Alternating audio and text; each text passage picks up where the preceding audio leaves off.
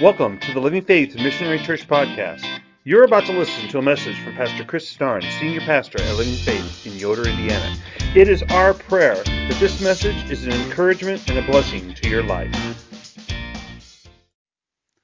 Turn your Bibles to Isaiah. We're going to be in Isaiah 36. And I'm sure that all of us at one time or another have asked the question, why? And, and I don't just mean the, uh, you know, existential why of uh, why things happen. But we, we have to understand that things do occur in our lives. And so the question we have to ask ourselves is when those things happen, who do we trust? I mean, have you ever had that, that thing hanging over your head?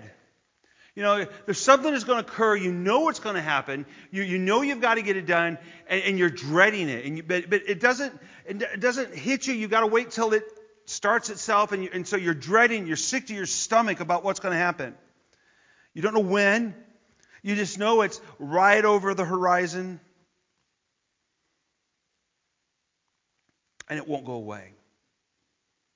I mean, think about the emotions we go through when we're dealing with something that causes us that much stress the fear, the dread, the anger, the denial. We, we ask God, why? Why are we going through this? Why does this have to happen? We may end up going through all of those emotions at one time or even within moments of each other. You know, Thomas Paine, during the American Revolution, he said this, and this is, I'm sure you guys have heard this, this phrase. It says, These are the times that try men's souls. And, and I think for at least I'm feeling today, that is where we are as a nation, as a world. These are the days that are going to try our soul. And just as it was for the people of Judah during the time that we're going to be looking at today, time of something, this thing that they've been dreading for a long time. They've heard rumors and things were happening around them with the Assyrians, and they knew it was coming. It just hadn't happened yet. But when this when this has happened, when we find ourselves in positions like this where we know something's going to occur and we really have no control over whether it happens or not, where do we go?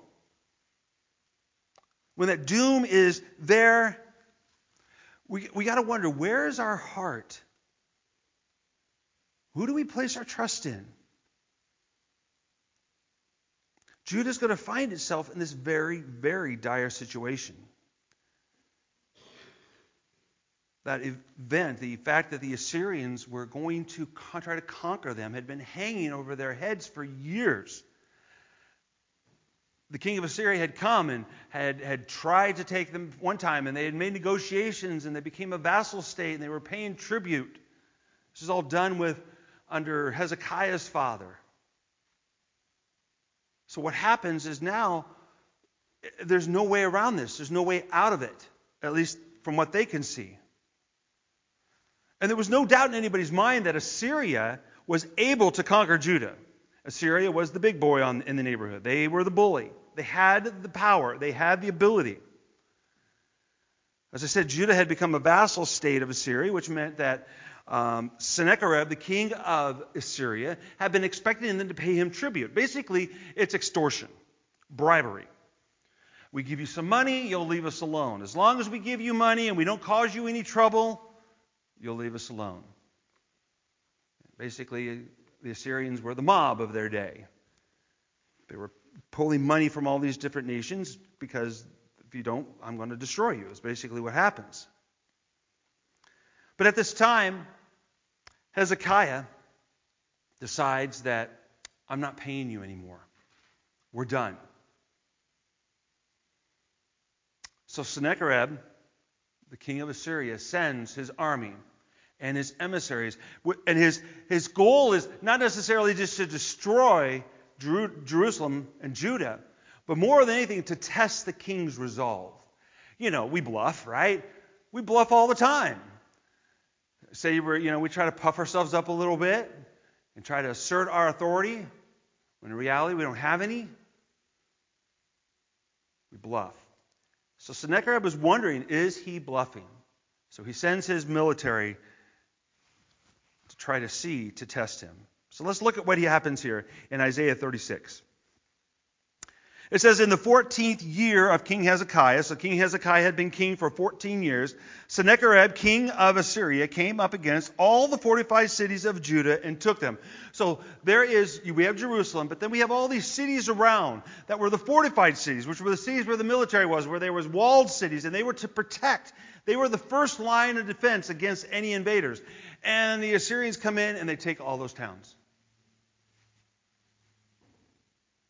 the line of defense was not much of a defense. And the king of Assyria sent Rabshakeh from Lachish to King Hezekiah at Jerusalem with a great army. And he stood by the conduit of the upper pool on a highway to the washer's field. And that's very important that, they, that he's telling us this. And there came out to him Eliakim, the son of Hilkiah, who was over the household, and Shebna, the secretary, and Joah, the son of Asaph, the recorder. Now, Sennacherib had invaded, he conquered the cities all around Jerusalem. He's now he's there, he's, he sends his emissaries, and he wants to parley. Is a way to put it. If you know anything about parley, parley was you, you negotiate. You come together and you try to negotiate a way to end this situation, to diffuse it in such a way that you know, everybody's not killed, the ones who are conquered. And the invading army doesn't have to spend all the time and money because, you know, when they, when they break something, what do they have to do? They have to replace it. Right? When we go to war in this country and we, we throw missiles and we throw bombs, what do we do? We got to we got to replace those. At least we better. I'm not so well. We better replace them. We're going to be in trouble. So why don't we just get together? Why don't we talk about it? Why don't we negotiate so neither one of us are going to have to uh, spend all this money and all this time and all these men, these people dying? So they parley, they negotiate. Why not avoid the bloodshed? And just do what's going to inevitably happen anyways. If Syria's thinking we're going to destroy you, wouldn't it be better if you just pay us the money now and get rid of us and we'll walk away you just keep paying us and everything will be just fine? So he sends his emissaries to Hezekiah. And so as Hezekiah obviously doesn't go out, he sends his emissaries out to meet them. And where they meet is a very interesting place because this is the same place where years earlier Isaiah had gone out and confronted Hezekiah's father, Ahaz. Because Ahaz was, was tempted to make an ungodly, an unholy alliance with Assyria against Israel and Syria. Israel, Syria and Assyria uh, are two different places. Syria is close to where it is now. Assyria was a nation over in northern Iraq. And Ahaz had gone, has gone decided because Assyria and northern Israel, the northern nation, was going to conquer, was going to conquer Jerusalem. And so Ahaz goes to Assyria and say, I want, I want you to protect us. You protect us, we'll pay you tribute. We will become a vassal state of you. You protect us, we pay you, you're our security force, you take care of northern Israel, you take care of the Syrians. He had made that deal. And Isaiah had gone out to this very same place that we now find this parley, this negotiation happening.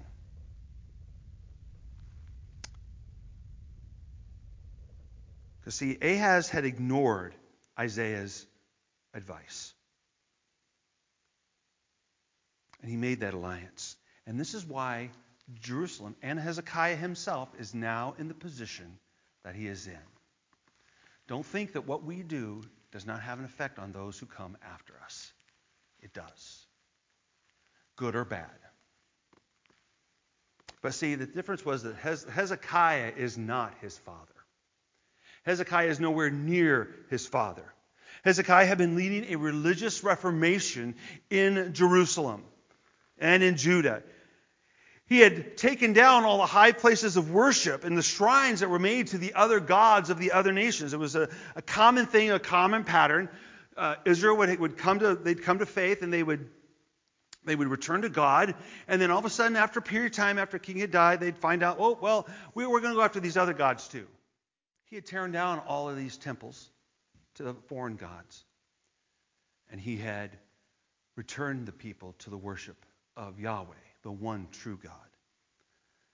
And he was turning the people's hearts back to God. In 2 Kings this is what it says of Hezekiah 2 Kings 18. He trusted in the Lord, the God of Israel, so that there was none like him among all the kings of Judah after him, nor among those who were before him. Hezekiah was a good king. Hezekiah had turned the people back. He held fast to the Lord. He did not depart from following him, but he kept the commandments that the Lord commanded Moses, and the Lord was with him Wherever he went, he prospered. He rebelled against the king of Assyria and would not serve him. If you go through the list of kings, you'll see that, you know, this king was a good king, and then the next king was a bad king. Back and forth, back and forth. But Hezekiah was one of the good ones. Very few of them were good. We've covered the things Hezekiah tried to do before this time he sent emissaries to Egypt, right? He, he attempted to pay off Assyria, but nothing made the difference.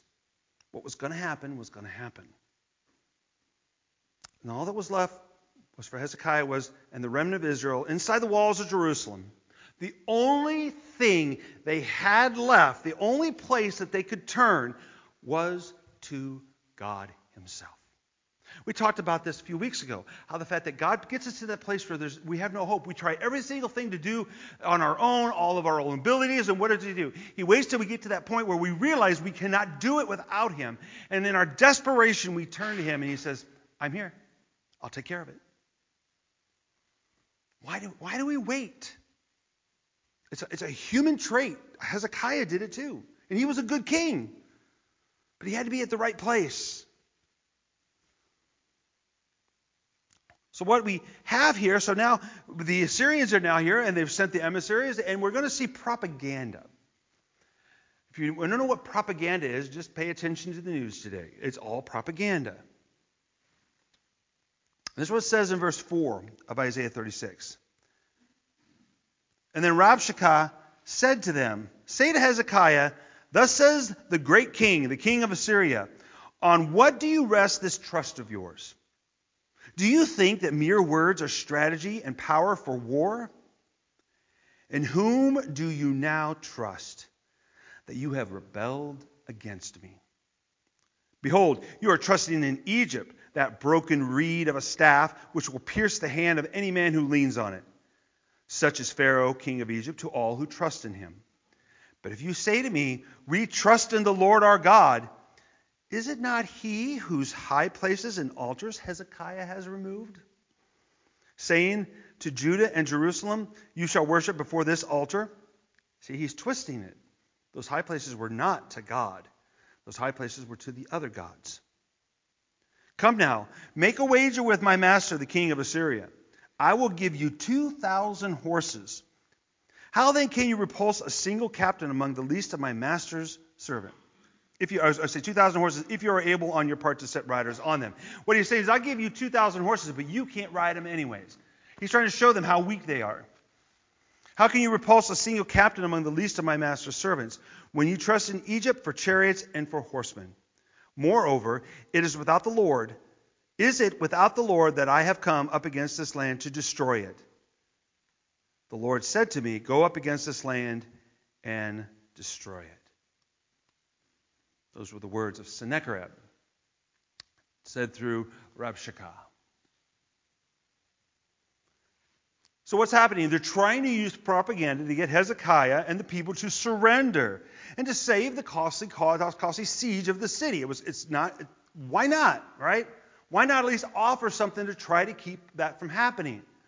And he asks these two questions. Rabbi asks these two questions that I think we would be wise to ask ourselves. The first one in verse 4 was, on what do you rest this trust of yours? What are you trusting in today? Are you trusting in yourself? Are you trusting in your wealth?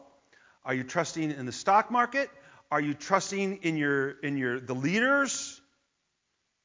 What are you trusting in? And the second in verse 5 is actually very close to the, the first because it's not, the first one's talking about what things are you trusting? Are you trusting your military? Are you trusting in your, your walls? But then he goes a little further. He says, In whom do you trust? It's a person. Are you trusting in Hezekiah? Are you trusting? Who are you trusting in? Today, who are we trusting in? Are we trusting in whoever sits in the White House? Well, that's foolish. Are we trusting in our bosses, our employers? Hmm, that's not wise either. They have different motives than we do. Are we trusting in our family? I think we some people found out how much they can trust their family in the last three years because some people still haven't seen their family in the last three years. Who do you trust? In whom do you place your trust? But it, it, it's not just the question that Rabshakeh is asking, it's how he asks it. What does he say? He says, Say to Hezekiah. Notice the disrespect. Say to Hezekiah. What is, who is Hezekiah? Hezekiah is a king. No different than Sennacherib is a king.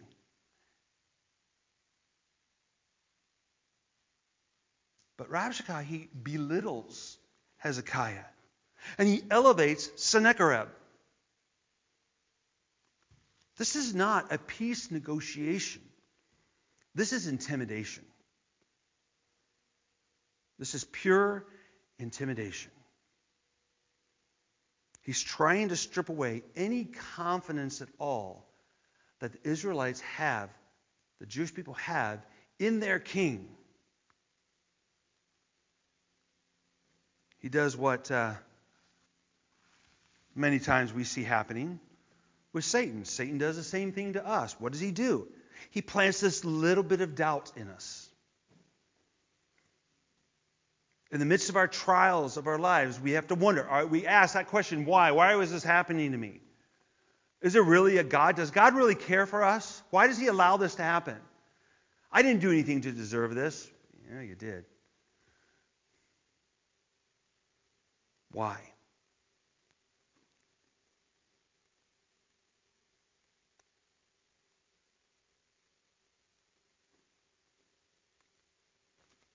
Rabshakeh is doing what I call talking trash. He's not saying things that are truthful, he's twisting them for his own gain. You know, we think that words have no power. You know, sticks and stones may break our bones, but names will never hurt me.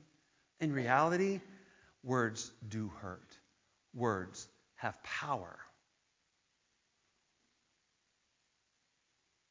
But the source of that power is what makes those words have power.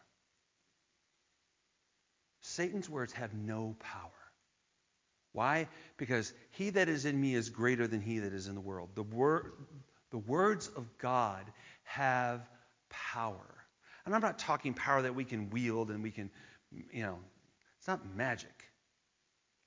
It's power to encourage, power to lift up, power to save power to change lives. That's true power. Today we rely on the words of the gospel, the, the mere words of the Lord Almighty. These words have power to save us, to save all who believe. And faith comes from hearing those words. That's why evangelism is so important. That's why we're having that seminar on Saturday. We, we need to be using these words. See, the, the people of Judah know the math, the battle math. They know that there is no way that they can stand up against Assyria. They know that there's no way that they're going to win this war. They're outnumbered, outpowered. But see, God is the one who created math. I keep telling the kids that. Kids, my, some my kids don't like math. I say, God created it. And they're like, well, I don't like it.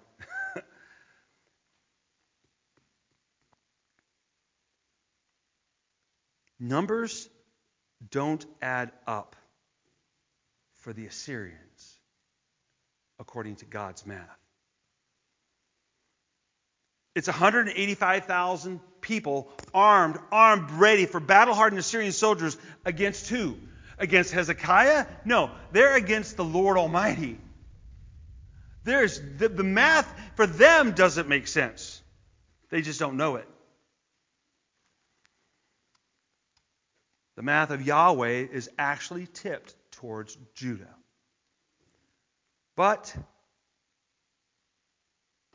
the words of Rabshakeh have their effect, and they affect the envoys of Hezekiah. Look at verse 11. It says, Then Eliakim, Shebna, and Joash said to Rabshakeh, Please speak to your servants in Aramaic, for we understand it. Do not speak to us in the language of Judah within the hearing of the people who are on the wall. So the people are on the, are on the wall because they're interested in what's happening, and the emissaries are out there far enough, and Rabshakeh is talking loud enough that the people on the wall can hear, and he's speaking to them in Hebrew. So the people, the common folk, can understand it. And they're like, don't, don't do that. Speak to us in Aramaic, because they don't understand Aramaic. We do. Speak to us in that. But Rabshakeh said, Has my master sent me to speak these words to your master and to you, and not to the men sitting on the wall, who are doomed with you to eat their own dung and drink their own urine? Then Rabshakeh stood and called out in a loud voice in the language of Judah. So he's trying to stir up even more dissent. Hear the words of the great king, the king of Assyria. Thus says the king Do not let Hezekiah deceive you, for he will not be able to deliver you. Do not let Hezekiah make you trust in the Lord by saying, The Lord will surely deliver us. The city will not be given into the hand of the king of Assyria. Do not listen to Hezekiah. For thus says the king of Assyria Make your peace with me and come out to me. Then each one of you will eat of his own vine, and each one of you his own fig tree and each one of you will drink the water of his own cistern, until I come and take you away to a land that like your own land, a land of grain and wine, a land of bread and vineyards. You see what he's doing? He's saying, listen, I'm going to let you stay. We're gonna, if you come out to me, if you surrender, I'm going to let you stay here for a while. You'll be able to eat of your own vines. You'll be able to drink of your own water. But the time is coming when we're going to come after you, and you're going to get, you're going to get transported because that's what we do. We pick you up and we take you someplace else. But that place, oh, it's just as good as this one. Just as good as this one. A simple request is what the emissaries from Hezekiah have made. Talk to us in Aramaic so the people on the wall can't hear. But he doesn't. Because Rabshakeh's mission is to intimidate and discourage all the people of Jerusalem. So that's what he's doing. So he raises his voice, speaks in Hebrew, loud enough for everybody to hear, to cause division, confusion, and doubt. And that is what the evil one does to us. He talks to us. He, he talks to those around us. He, I don't know how he's able to do it. He can, he can speak to us. We can hear him. His, our spirits can hear what he's saying to us. He can't, but understand, he can't hear what we think. He does not, he's not omniscient. Okay, he's not all knowing. He's not everywhere at one time. He's not, he's not omnipresent. He's definitely not omnipotent. He's not all powerful. But he knows us. He knows humans. He's been around a long time. He knows the Bible probably better than we do. Doesn't believe it.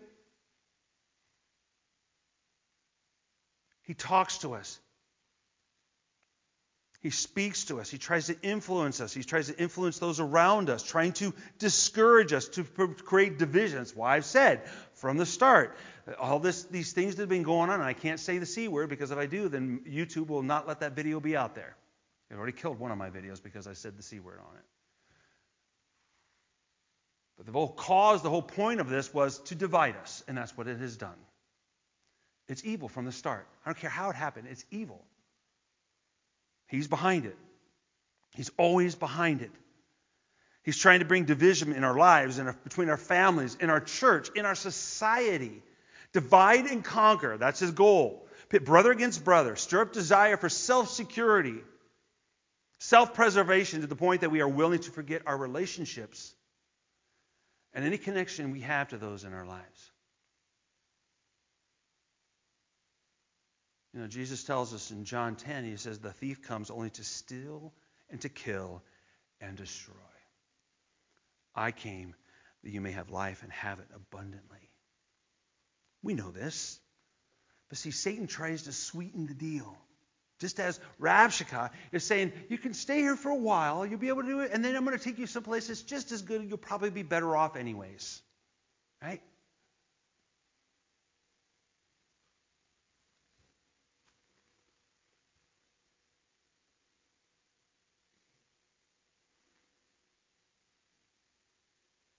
But isn't that what temptation tries to get us to believe?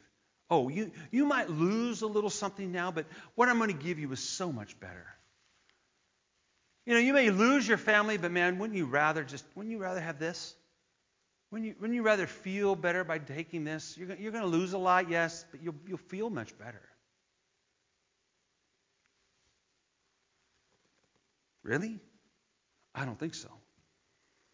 He, Rabshakeh is trying to tempt and to entice Judah. But see, the, the truth is that the Assyrians dealt very harshly with those that they conquered. Even if they let them stay there for a while, they're going to come again, and this time they're going to really take care of them. They're going to really make it hard on them. They love to be cruel to those who oppose them. The prophet Nahum had this to say about Nineveh. Nineveh was the capital of Assyria. Says, Woe to the bloody city in, in Nahum 3, and all full of lies and plunder, no end to the prey. The crack of the whip, the rumble of the wheel, galloping horses and bounding chariots. Horsemen charging, flashing sword and glittering spear, hosts of slain, heaps of corpses, dead bodies without end. They stumble over the bodies, and all for the countless whorings of the prostitute, graceful and, and of the deadly charms who betrays nations with her whorings and people with her charms. Who they were. Don't let them deceive you. That's who the evil one is. He is evil incarnate. He is the father of lies. He knows them all. He invented them all. And he's good. His words drip with evil. Do not parley with him. Do not fall for his temptation. Now, Rabshakeh is going to make a mistake he's going to make a very fatal mistake. In verse 18 of Isaiah 36, he says, Beware lest Hezekiah mislead you by saying, The Lord will deliver us. Has any of the gods of the nations delivered his land out of the hand of the king of Assyria? And you're like, well, pff, of course not. Those are just idols. Those are just pieces of wood. Mm, understand that if you really study the unseen realm, you'll understand that those gods are those are the those are the, the little g gods. Those are real Crete beings who took those nations. And if you read book of Psalm, you read Deuteronomy, you'll see that. If you read the unseen realm or supernatural, you'll see that. Where the, where the gods of Hamath and Af, where are the gods of Hamath and Arpad? Where are the gods of Sepharvaim? Have they delivered Samaria out of my hand? Who among all the gods of this land have delivered their hands out of my hand, that the Lord should deliver Jerusalem out of my hand? Sennacherib and Rabshakeh have now overreached themselves. In their foolish national pride and arrogance, which is common amongst us even today, he blasphemes the Lord God Almighty. He flat out states that Yahweh can't save you. He can't do it. And this is something again that evil is. We see a we see a picture of Satan here. We see picture of evil here. Evil always seems to do that. It always goes further than it should. That's why I can tell you now that all these things we see happening in the world and the evil behind it, it's going to overstep its bounds one time, and we're going to see it. It's all going to come out. I'm not sure we're going to be able to recover easily from it, but it's all going to come out. It always oversteps its bounds. These few words will, will lead to the downfall of not just the military campaign that they're on right now, it's actually going to lead to the downfall of the whole nation of Assyria. We'll get to that later. See, the Assyrians didn't know who they were fighting against. They didn't understand who they truly were fighting against. They had this very polytheistic idea that all the gods were, it's like a pantheon. All the gods are there and they're all equal. There is the host of heaven, but they're not all equal. There is one who is the God of all gods. He is Yahweh, the Almighty God, the Creator God, the one who's different than all the others. They didn't realize that they, that's who they were fighting against. They didn't understand that while there are other Elohim, other gods, look at Deuteronomy 82, you'll see that, the host of heaven, there's only one Yahweh, who is the creator and the sustainer of the whole world. And the only reason why they are standing at the doorstep of Jerusalem is because he's allowing it to happen. They didn't realize that God sits on his throne and that men are grasshoppers to him. Nations are just a drop in the bucket. It is God who is sovereign over all. And while we have the ability to exercise our free will and have this false idea that we can control our own destiny, it is God who ultimately, his will will ultimately be played out throughout history. We see this in Scripture. It is God who raises kings. It's God who determines the times. It's God who determines the fates of the nations. Not Rabshakeh, not Sennacherib, not even Hezekiah, and definitely not you and me. Now, what is the response? How does this group of emissaries from Hezekiah, how do they respond? verse 21 it says, But they were silent and answered him not a word. You know, sometimes it's good just to be quiet and not say anything. Hard for pastors to do, I know. Hard for us to do when we know we're right. Sometimes we just got to be quiet. And that's what Hezekiah had commanded them. He says, Do not answer him. Then Eliakim, the son of Hilkiah, who was over the household, and Shebna the secretary, and Joah the son of Asaph, the recorder, came to Hezekiah with their clothes torn. They are mourning. In Jewish tradition, if you were mourning or something bad happens, you tear your clothes. If somebody blasphemed in front of you, you tear your clothes. It's showing that I'm burying myself. I'm just ripping my clothes. I'm so upset. And told him the words of Rabshakeh. Sometimes when we're faced with ignorance and the futility of evil, it's best to be quiet. No reason to get into a war of words when God will deal with the boastful claims of the enemy. God's going to take care of it. There are times when we are to speak. God will give us those words to speak, but many times it's best just to be like Christ and be quiet and not say a word. So we get back to that question whom do we place our trust? In whom are we trusting? Who are we depending on? Are we putting our trust in what our hands can make? I, have been, I've been working hard enough in my life. I've seen what my hands can make, and I don't trust it. I can do a lot of things with my hand. My hand, not anymore. My hands hurt today. They hurt really bad. But you know, I, I, I can't trust it. I always doubt what, you know, I, I put something on, you know, like I put, took the tire off the car and I put it back on. I'm like, I'm going to double check, check those lug nuts just to make sure that they're tight. I don't trust myself. What are we trusting in?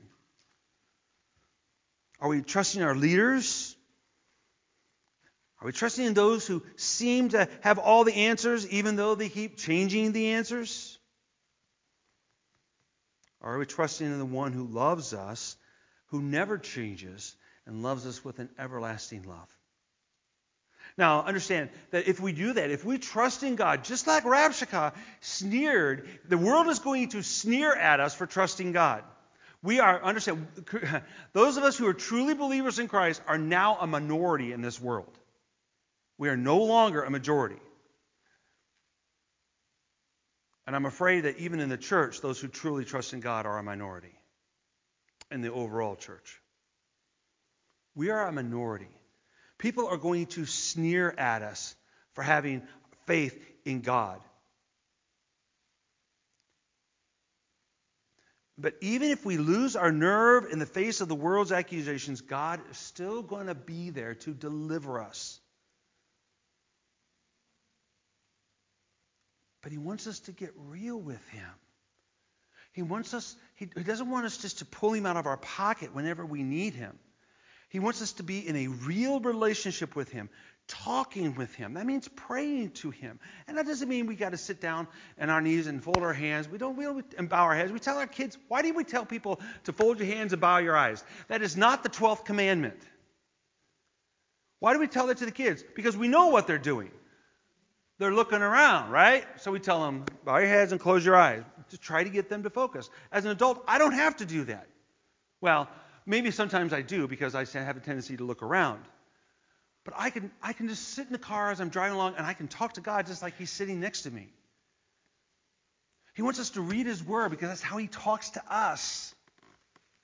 He wants us to be real with Him. Hmm. He wants us to trust Him with a faith that is daring. See, if we never find ourselves being criticized for our trust in God, do we, are we truly trusting in the promises of God if we're never, if somebody never questions us about it? If somebody never looks at us and calls us fools for believing in God, are we truly believing in God? Are we really living by our faith? If no one ever asks us to explain why we have hope, is our hope any different than the hope the world offers? If they don't see a difference? Have we neutered our Christianity so much that all, is, all it takes is a religious conversion? We think all it takes is a religious conversion without real change in our lives. I think that's one of the reasons why we see so few people coming to Christ. Either we're not telling them about Christ, we're not living Christ in, in front of them, or we've neutered our own Christianity so bad that it doesn't show. It, uh, becomes nothing more than an alternative. That's why you hear a lot of churches today say, well, there's more than one way to God. You don't, you don't have to just believe in Christ. Yeah, you do. He said it himself. Christianity has become padded, become safe. It's predictable is predictable worldliness with the occasional stop off at the church on Sunday mornings. That's what it has become. And it's nothing new. I, I go back and listen to pre- uh, sermons from 100 years ago. It was the same back then. It's funny when we listen to that and we find, I'm like, they had the same problem we do. Weak Christianity. Are we shocking anybody with our faith? If God, let's say, let's say if, if, God came to us today and He showed us the true meaning of what it, what it means to be a believer in Christ, would we sit there and say, there's no, there's no way anybody can live like that today? I think that's what we would probably think. This is why our lives keep going from upheaval to upheaval. God wants us to experience what it's like to come through the only thing with the only thing that really matters, and that's him. He wants us to be a living proof that He is real. So we dare to treat Him. We need to treat Him as our greatest ally in the universe. And that's what Hezekiah is doing. He's saying, yeah, I know Assyria has all this army. They have, they have all of this, and I don't care what they say, but we have God. We have Yahweh. There's nothing greater. Paul says in 1 Corinthians 1:30, he says, And because of him you are in Christ, who became to us wisdom from God, righteousness and sanctification and redemption. Don't listen to the words of the enemy. Trust in the promises of God. Trust him to forgive you even if you even when you've lost all those opportunities that he put in front of you. You haven't done them. Trust him. Trust him to carry you through these times of troubles. He's going to deliver you. He promised it. He promised it. In whom do you trust? Let's pray. Thank you for joining us today. We hope this message was a blessing to you. If you're watching on YouTube, please like this video as it will help in spreading this message into the global online community. Please consider subscribing to our page so that you will receive notices when we post new messages. If you're watching this on Rumble, please hit the Rumble button for this video so that the gospel can be spread into the What Rumble community. Also, consider subscribing to our Rumble channel. You can also listen to our podcast on Amazon Music and Apple Podcasts. We hope you have a blessed day.